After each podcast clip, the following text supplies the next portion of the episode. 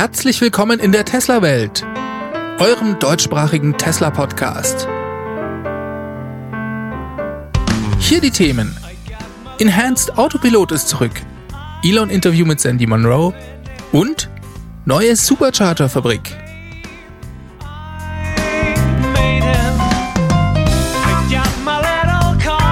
Mein Name ist David und dies ist die Folge 155.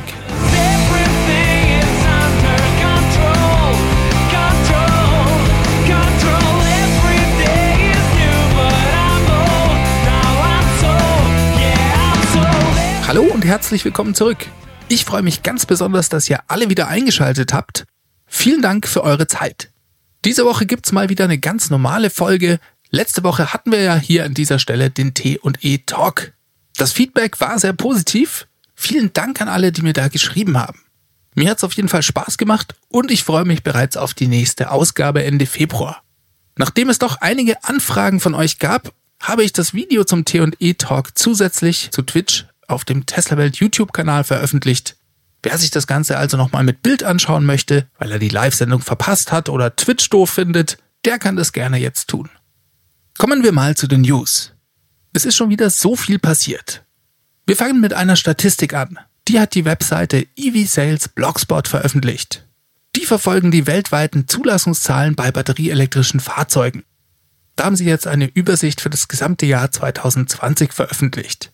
Das Tesla Model 3 ist auf Platz 1 und führt mit großem Abstand. Das ist vielleicht für viele von euch keine großartige Neuigkeit.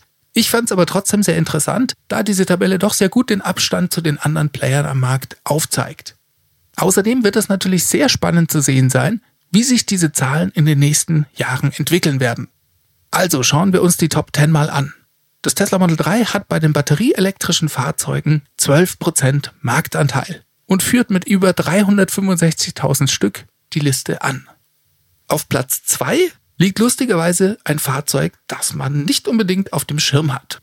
Da findet sich nämlich mit 4% Marktanteil das chinesische Wuling Hongguang Mini EV. Ja, da staunen wir. Von dem wurden etwas über 119.000 Einheiten abgesetzt. Für alle, die das nicht kennen, das ist ein chinesisches Kleinstfahrzeug, das auch nur wenige tausend Dollar kostet. Soweit ich weiß, gibt's das auch nur im chinesischen Markt. Den Platz 3 belegt dann die Renault Zoe mit knapp über 100.000 verkauften Einheiten und 3% Marktanteil. Dann kommt bereits auf Platz 4 das Tesla Model Y und das fand ich doch schon überraschend, denn das Model Y wurde ja 2020 nur in den USA verkauft. Und dort konnte Tesla laut EV Sales Blogspot knapp 80.000 Stück absetzen. Auf Platz 5 liegt der Hyundai Kona mit 65.000 Stück. Platz 6 finden wir dann bereits den VW ID3 mit knapp 57.000 verkauften Autos, dicht gefolgt vom Nissan Leaf mit knapp 56.000 Stück. Auf Platz 8 landet der Audi e-tron mit knapp 48.000 Autos und die Plätze 9 und 10, die gingen mit ähnlicher Stückzahl an zwei chinesische Kleinstfahrzeuge, von denen ich vorher in meiner europäischen Ignoranz noch nie was gehört habe. Das Tesla Model 3, das führt also mit fast einer Viertelmillion Fahrzeugen Vorsprung auf den Zweitplatzierten. Und die Nummer 2, das ist noch nicht mal die Zoe, die hierzulande und ja auch in Frankreich so erfolgreich ist. Ja, und das Tesla Model Y bereits auf Platz 4, auch das fand ich wie gesagt spannend. Und auch, dass der ID3 schon auf Platz 6 zu finden ist, ist doch durchaus interessant. Denn auch der wurde ja nur wenige Monate Ende des Jahres 2020 verkauft auch wenn VW monatelang Fahrzeuge auf Halde sozusagen vorproduziert hat. Eins ist klar, diese Tabelle wird sich in den nächsten Jahren noch dramatisch verändern.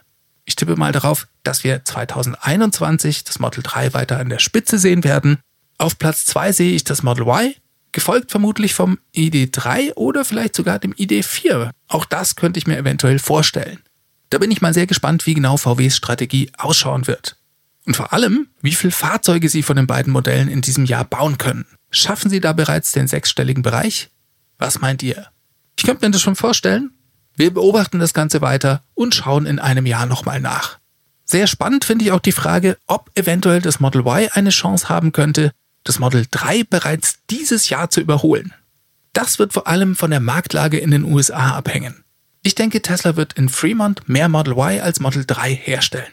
Ganz einfach. A, weil das Fahrzeug vom Formfaktor her bei den Kunden beliebter sein dürfte und weil die Marge für Tesla bei Model Y besser sein dürfte. Tesla hatte ja schon in der Vergangenheit öfters davon geredet, dass sie bei Model Y einen ähnlichen Preis in der Herstellung erreichen können wie bei Model 3. Und das Fahrzeug wird ja teurer verkauft als das Model 3. Es macht also für Tesla mehr Sinn, Model Y zu verkaufen. Dann skaliert Tesla selbstverständlich auch in Shanghai die Massenproduktion des Model Y gerade. Da gab es diese Woche in den Medien Berichte zu bereits heute erreichten Produktionsraten. Tesla hatte da Reporter in die Gigafactory in Shanghai eingeladen und zwar direkt an die Model Y Produktionslinie. Die haben eine kleine Tour bekommen, haben Fotos veröffentlicht und unter anderem berichteten sie, dass bereits heute dort 29 Model Y pro Stunde oder dann hochgerechnet 700 Model Y pro Tag gebaut werden.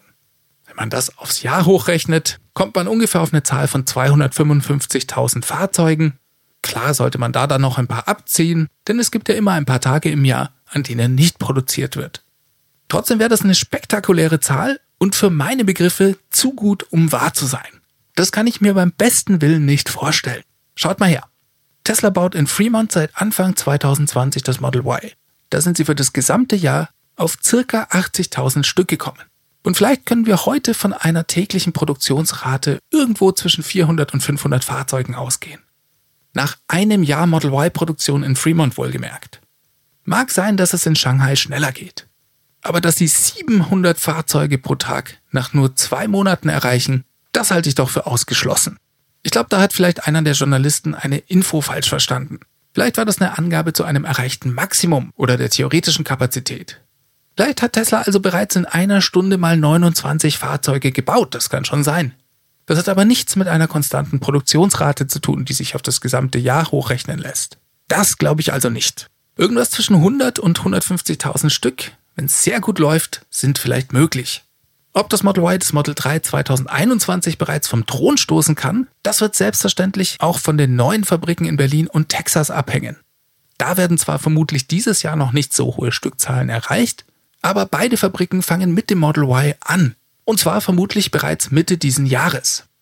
Naja, und je nachdem wie das läuft, könnte es vielleicht dann den Unterschied machen. Im Moment schaut es ganz gut aus, dass der Produktionsbeginn Mitte des Jahres tatsächlich klappt. Tesla hat sogar seinen deutschen Online-Konfigurator aktualisiert. Dort steht jetzt offiziell Produktionsbeginn Mitte des Jahres beim Model Y. Vorher stand dort übrigens Anfang 2021. Das war dann doch ein bisschen zu optimistisch. Was den Bau angeht, sieht man an beiden Standorten weiter große Fortschritte. Diese Woche gab es die erste Roboterlieferung. Ihr wisst schon von diesen KUKA-Robotern. Die wurden sowohl in Berlin als auch in Texas angeliefert. In Texas wurden diese sogar einen Tag früher gesichtet als in Berlin. Ob das heißt, dass Texas jetzt in diesem Rennen die Nase vorn hat, das glaube ich jetzt nicht unbedingt. Fakt ist, es geht an beiden Standorten in rasendem Tempo weiter voran. Schauen wir mal nach Indonesien. Da gab es einen Bericht von Nikkei Asia. Diese zitierten Quellen aus der indonesischen Regierung. Laut diesen Quellen soll Tesla sich am Aufbau einer Batterie-Supply Chain in Indonesien beteiligen. Und die indonesische Regierung hat von Tesla anscheinend einen Vorschlag oder einen Antrag diesbezüglich erhalten. Indonesien hat reichlich Nickelvorkommen. Ja, und Elon Musk, der hatte ja am Battery Day geradezu einen Appell an Firmen gerichtet, die Nickel fördern, doch bitte noch viel mehr davon herzustellen. Tesla hat also definitiv ein großes Interesse an Nickel und an der Nickelproduktion. Und die indonesische Regierung, die hat da große Pläne. Im Moment sind sie in Gesprächen so gut wie mit allen führenden Batterieherstellern, zum Beispiel mit LG oder CATL. Ziel ist es nicht nur eine Rohstoffförderung im Land zu etablieren, sondern am besten gleich eine ganze Lieferkette inklusive der Batteriezellproduktion nach Indonesien zu holen. Natürlich, um möglichst viele Arbeitsplätze dort entstehen zu lassen. Das ist gut nachvollziehbar. Laut dem Bericht soll es bereits nächste Woche Gespräche mit Tesla geben. Ich bin sehr gespannt, was dabei herauskommt. Enhanced Autopilot ist zurück.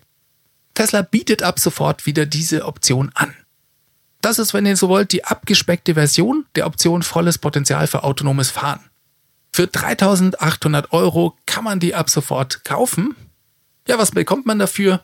Die folgenden Features sind mit an Bord. Navigieren mit Autopilot, das ist die automatische Fahrt auf Autobahnen von der Ein- bis zur Abfahrt inklusive des Handelns von Autobahnkreuzen sowie das Überholen von langsameren Fahrzeugen. Dabei ist dann auch dieser Spurwechselassistent, das heißt, das Auto kann automatisch den Spurwechsel auf der Autobahn unterstützen. Ebenfalls dabei ist die Einparkautomatik für paralleles und rechtwinkliges Einparken und auch das Summon-Feature gehört zu diesem Paket. Also das Herbeirufen des Autos auf einem Parkplatz und zukünftig auch das automatische Parken, ohne dass man sich im Auto befindet. So, warum macht das Tesla? Ich denke, das ist ein strategisch schlauer Schachzug. Denn vor allem in Europa sind wir in Sachen Genehmigungen von neuen Features, was das autonome Fahren angeht, nicht ganz vorne mit dabei. Viele Dinge, die Kunden in den USA bereits mit FSD erhalten, werden bei uns aller Voraussicht nach noch auf sich warten lassen. Es ist also aus europäischer Sicht weniger attraktiv, sich für das Paket Full Self-Driving zu entscheiden und 7500 Euro dafür auszugeben. Ich habe den Eindruck, Tesla entkoppelt hier die Features, die bereits funktionieren und auch weitgehend erlaubt sind, von den Eigenschaften, die noch nicht funktionieren bzw. vor allem in den USA zuerst zugelassen werden. Das ist sehr schlau, denn auf diese Weise sprechen sie mehr Kunden an. 3800 Euro für Features locker zu machen, von denen ich heute bereits wirklich was habe, das fällt doch leichter als 7.500 Euro auszugeben für Dinge, die ich irgendwann in der Zukunft dazu bekommen werde, wann sie überhaupt in der EU zugelassen werden. Neben Europa adressiert Tesla hier aber auch ganz klar den chinesischen Markt. Interessanterweise hat Elon im Earnings Call zum allerersten Mal über die sogenannte Take Rate in China gesprochen. Also wie viele Kunden sich für das Paket Full Self Driving entscheiden. Das tut dort überraschenderweise fast niemand. Lediglich ein oder zwei Prozent der Kunden kaufen das. Enhanced Autopilot ist also vielleicht eine Möglichkeit für Tesla, diese Quote auf dem chinesischen Markt zu verbessern. Es gibt vielleicht auch noch ein bilanzrelevantes Detail, das ebenfalls eine kleine Rolle gespielt haben könnte. Tesla darf nämlich den Umsatz, den sie mit dem Paket FSD erzielen, in seiner Bilanz nicht komplett verbuchen. Das liegt ganz einfach daran, dass die Fahrzeuge ja noch nicht vollautonom fahren können.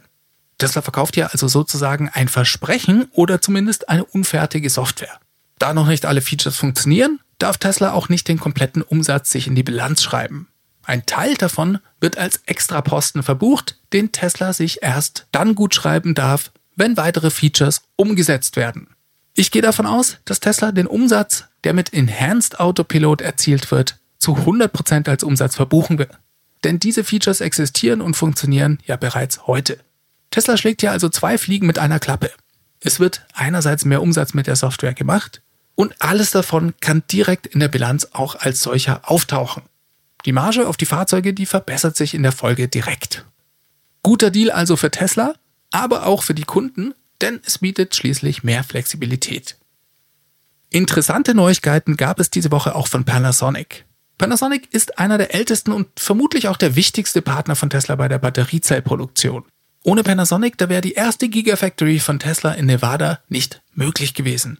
Umso mehr macht es doch Spaß zu lesen, dass Panasonic mit den für Tesla hergestellten Batteriezellen nachhaltig Gewinn erwirtschaften kann. Das meldete Reuters diese Woche die beziehen sich dabei auf eine Aussage des CFO von Panasonic, der heißt Hirokatsu Umeda. Der erwartet ein profitables Geschäft im neuen Fiskaljahr, das bei Panasonic im April beginnt. Er denkt, es wird erreicht und jetzt wird spannend, obwohl Panasonic plant, in diesem Jahr eine eigene Produktion für die 4680er Zellen von Tesla in der Gigafactory 1 in Nevada aufzubauen. Dass Panasonic dies plant, haben sie bereits Ende letzten Jahres angekündigt. Wann genau die Produktion anläuft, hat Herr Umeda leider nicht verraten. Trotzdem finde ich den Umstand, dass Panasonic diese Zellen für Tesla herstellen wird, höchst spannend. Im Earnings Call, da gab es sogar eine Frage an Elon zu diesem Thema. Er wurde gefragt, ob denn die Zulieferer von Tesla die 4680er Zellen herstellen müssten. Und er sagte daraufhin, dass dies nicht zwingend erforderlich sei. Man rede selbstverständlich mit ihnen über dieses Thema, aber man wolle sie eben auch nicht zwingen, weil es sie zu sehr einschränken würde. Bei Model S würde Tesla daher lieber noch mehrere Jahre auf den älteren Formfaktor setzen, also die 18650er Zellen weiter verbauen. Ich bin schon sehr gespannt, was dies genau für das Plaid Plus Model S bedeutet, denn für dieses wird ja von den meisten Tesla-Fans aufgrund der hohen Reichweite dann doch der Wechsel auf die 4680er Zellen erwartet. Es wird also spannend zu sehen sein, wie Tesla hier genau vorgeht. Für mich persönlich klingt es sehr umständlich, in unterschiedlichen Fahrzeugvarianten unterschiedliche Formfaktoren bei den Zellen zu haben. Aber na gut, vielleicht erfahren wir da schon bald mehr, denn laut Elon sollte es ja für das neue Model S kurz nach dem Earnings Call noch einen extra Call geben. Das hat er zumindest angekündigt. Bisher habe ich davon nichts mehr gehört. Nicht sicher, ob er das unter den Tisch fallen hat lassen oder ob wir da bald noch einen extra Termin bekommen. Elon war diese Woche zu Gast bei einem Live-Interview mit Sandy Monroe. Also eigentlich war Sandy Monroe zu Gast bei Elon und zwar bei SpaceX in Texas. Wie dem auch sei, Dieses Interview kann ich euch wärmstens empfehlen. Wie die meisten von euch wissen, ist Sandy Monroe ein absoluter Experte im Bereich Automobilproduktion. Nach anfänglicher harscher Kritik am Model 3 ist er über die Jahre ein echter Hardcore-Tesla-Fan geworden. Einfach, weil er durch die Innovation bei Tesla im Produktionsbereich total aus dem Häuschen ist. Er muss es wissen, denn er hat in seiner Karriere sämtliche Elektrofahrzeuge dieser Welt und auch sehr viele Verbrennerfahrzeuge mit seinem Team auseinandergenommen und analysiert. Sein Wort hat also Gewicht in der Industrie und inzwischen auch in der Tesla-Fangemeinde und ein Interview mit Elon Musk, das war für meine Begriffe längst überfällig. Jetzt hat es geklappt. Es war eine wahre Freude, sich das anzusehen. Denn hier sitzen zwei Vollblutingenieure und fachsimpeln über den Fahrzeugbau. Dieses Video finde ich, das müsste eigentlich jeder Ingenieur und vor allem jeder Ingenieur in der Automobilindustrie mal gesehen haben. Trotzdem ist es auch für Otto Normalbürger wie mich hochspannend. Elon hat nochmal sehr schön erklärt, welche Vorteile das strukturelle Battery Pack bei Tesla mit sich bringen wird. Er sagte, dass es vor allem nochmal große Vorteile beim Fahrgefühl geben wird, einfach weil die Masse des Fahrzeuges sich noch weiter auf die Mitte konzentriert. Super interessant waren auch seine Ausführungen zum Thema Megacasting, also der Herstellung des hinteren und zukünftig auch vorderen Rahmenteils im Druckgussverfahren. Durch die Einführung dieser Technologie konnte Tesla allein für das hintere Rahmenteil bereits 300 Roboter loswerden. Und für das vordere Rahmenteil werden es zukünftig nochmal 300 Roboter weniger, die bei der Produktion wegfallen. Das ist unglaublich, was hier an Komplexität wegfällt. Das Ganze spart auch noch richtig viel Platz und selbstverständlich hohe Investitions- und Betriebskosten. Denn 600 Roboter, die wollen selbstverständlich programmiert und gewartet werden. Das fällt alles weg. Im Interview wurde dann auch nochmal die Frage geklärt, warum das denn bisher kein anderer Hersteller so gemacht hat. Und Elon sagte, das liege an einer neuen Aluminiumlegierung, die Tesla extra dafür erfunden habe. Da haben vielleicht auch ein paar Materialwissenschaftler von SpaceX mitgemischt. Ja, und durch diese neuen Materialeigenschaften wird eine anschließende Wärmebehandlung nach dem Druckgussverfahren überflüssig. Bei der Wärmebehandlung, da gibt es generell das Problem, dass sich die Bauteile immer verziehen. Dieses Problem, das hat Tesla durch Innovation beim Material also gelöst. Überhaupt meinte Elon, sei Materialwissenschaften eines der empfehlenswertesten Fächer, wenn man Ingenieurwissenschaften studiere. Bei Model 3, da kommt das neue Druckgussverfahren leider noch nicht zum Einsatz. Man werde eines Tages sicher wechseln, vermutlich wenn Berlin und Texas fertig gebaut sind. Elon sagte, es sei eben nur schwierig, bei einem fahrenden Bus die Räder zu wechseln. Und Tesla müsse einen günstigen Moment abwarten, die Fabrik umzubauen, ohne dass dabei der Cashflow des Unternehmens gefährdet werde. Ja, und dann gab es noch eine richtige Neuigkeit während des Interviews. Tesla hat nämlich die 12 Volt Batterie beim neuen Model S und neuen Model X jetzt auf Lithium-Ionen-Technologie umgestellt. Das führt zu mehr Kapazität und spart auch noch Platz. Außerdem entspricht damit die Lebensdauer der 12 Volt Batterie der Lebensdauer des Battery Packs, also was die Ladezyklen angeht. Und auch das ist ein großer Vorteil laut Elon. Ja, es gab noch viele andere spannende Punkte, ein richtig gutes Interview mit vielen technischen Details. Ich verlinke euch das Ganze mal unten in der Beschreibung. Das solltet ihr euch echt anschauen. Ja, was gab's noch Neues? Es ist ein neuer Prototyp des Tesla Semi-Trucks aufgetaucht. Und zwar auf einem Transporter auf einem Highway zwischen Fremont und der Gigafactory 1 in Nevada. Ja, was soll ich euch sagen? Der schaut ein bisschen anders aus als das bisherige Modell. Ihr habt vielleicht die Fotos davon im Netz gesehen. Der Tesla Semi-Truck ist ein Produkt, auf das ich mich ganz besonders freue. Erste Lieferungen an Kunden, die soll es bereits noch in diesem Jahr geben. Das große Problem ist die Verfügbarkeit der neuen 4680er Zellen für dieses Fahrzeug. Die sind unbedingt notwendig dafür. Ich könnte mir sehr gut vorstellen, dass die neue Produktionslinie für diese Zellen von Panasonic genau für den Tesla Semi-Truck gedacht sind. Und vielleicht wird Tesla den Truck auch in Nevada bauen. Auch das ist noch nicht so ganz geklärt, Zwischenzeitlich hatte Elon auch mal von Texas geredet. Müssen wir mal abwarten. Reden wir über den Model S und Model X MCU1 Rückruf. Der ist inzwischen nämlich Realität geworden. Tesla hat an erste betroffene Kunden E-Mails versandt. Darin wird informiert, dass Tesla freiwillig diesen Rückruf durchführt. Naja, also so ganz freiwillig war das ja nicht. Wir haben da bereits ausführlich in den letzten Folgen darüber gesprochen. In Europa gingen erste E-Mails an Kunden in Großbritannien aber auch in Deutschland haben Kunden diese E-Mails bekommen. Etwas verwirrend war, dass nicht alle Kunden von Tesla direkt per E-Mail kontaktiert wurden. Es gibt inzwischen aber eine deutschsprachige Support-Webseite zu dem Thema. Den Link findet ihr unten in der Beschreibung. Da könnt ihr euch alle Details dazu in Ruhe durchlesen. Wichtig ist, dass Tesla selbstständig auf die Kunden zugehen wird.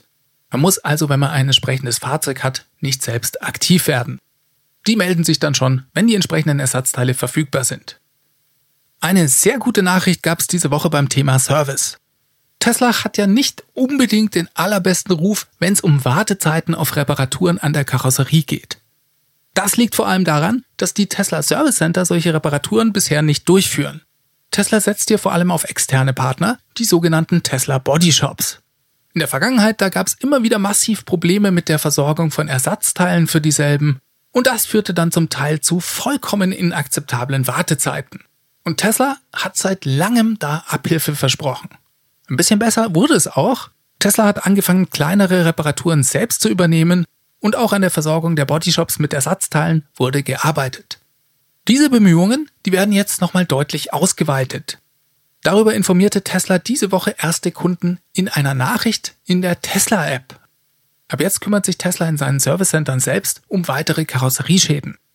Ab jetzt sollen Aufhängungs- und Achsschäden, vordere und hintere Stoßfänger, Motorhauben, Heckklappen und Seitenspiegelkappen sowie Türen, Räder und alle Glasreparaturen im Service Center durchgeführt werden können. Dafür sollen Ersatzteile lokal eingelagert werden. Termine kann man direkt in der App für solche Reparaturen buchen. Das klingt doch mal hervorragend. Leider betrifft das, soweit mir bekannt ist, noch nicht den europäischen Markt. Das fängt gerade erst in den USA an. Diese Meldungen in der App gingen an amerikanische Kunden. In der Tesla-App bei uns kann man Termine für die genannten Reparaturen also leider noch nicht buchen. Trotzdem ist das eine gute Neuigkeit, denn ich denke, das ist nur eine Frage der Zeit, bis das auch bei uns in Europa angeboten wird. Reden wir noch über Supercharger. Tesla hat in China eine Fabrik für Supercharger in Betrieb genommen. Dass diese im Bau war, das wissen wir seit Ende letzten Jahres. Ja, und wie bei Tesla üblich, wurde auch diese Fabrik in einer Rekordzeit von weniger als sechs Monaten gebaut. Das Ganze hat nur rund 6,4 Millionen Dollar gekostet und Tesla will darin pro Jahr rund 10.000 neue Supercharger bauen. Eine tolle Nachricht, Tesla dürfte damit den Ausbau seines größten Asset weiter vorantreiben. 2020 wurden 7173 Ladepunkte oder Stalls weltweit gebaut. Das war ein Rekord und rund 45 Prozent mehr als im Jahr davor. Ihr seht, mit dieser neuen Fabrik kann Tesla den Supercharger-Ausbau also nochmal mehr als verdoppeln. Ich bin schon sehr gespannt zu sehen, wie viele es dieses Jahr sein werden. Allein für Deutschland sind ja 52 neue Standorte für das Jahr 2021 angekündigt. Laut supercharge.info hat Tesla den Bau an vier neuen Standorten in Deutschland begonnen. Weiterstadt, Panketal, Illertissen und Zumarshausen befinden sich im Bau. Eine Baugenehmigung für den Supercharger in Leipzig-Halle wurde beantragt. Es geht also gut los. Ich könnte mir sogar vorstellen, dass Berlin eine kleine Supercharger-Fabrik bekommen könnte das würde doch Teslas Plan einer lokalen Produktion durchaus entsprechen. Ja, und mit diesen guten Neuigkeiten kommen wir auch zum Schluss diese Woche. Ich hoffe, es hat euch wieder Spaß gemacht. Diese Sendung wurde freundlicherweise vom Tesla Owners Club Helvetia, dem jungen und initiativen Tesla Club aus der Schweiz und dem TFF, dem Tesla Fahrer und Freunde e.V. unterstützt. Beide Clubs sind Herausgeber des T&E Magazins, das wisst ihr inzwischen. Das Podcast Mastering kommt von promoton.ch. Wenn euch dieser Podcast gefällt, könnt ihr ihn sehr gerne unterstützen. Dafür habt ihr mehrere Möglichkeiten. Entweder ihr geht auf www.teslawelt.de und schaut euch mal meine Crowdfunding-Plattform an. Ich bedanke mich bei allen, die das bereits tun. Ebenfalls bei allen, die meinen Tesla Referral Code benutzt haben. Der Link dazu ist ts.la slash david 63148. Ja, und alternativ freue ich mich natürlich auch über eure Kommentare und Bewertungen auf iTunes oder in eurer Podcast-App. Schreibt mir einfach ein paar Zeilen das lese ich mir mit großer Freude durch und es macht den Podcast auch bekannter, da er dadurch im iTunes Ranking steigt. Über nette E-Mails freue ich mich selbstverständlich auch. Ihr könnt mir an feedback at teslawelt.de schreiben oder ihr nehmt einen Audiokommentar mit eurem Handy auf und schickt den per E-Mail. Alternativ gibt es auch die Tesla Welt Hotline, das ist die 0211 9763 2363.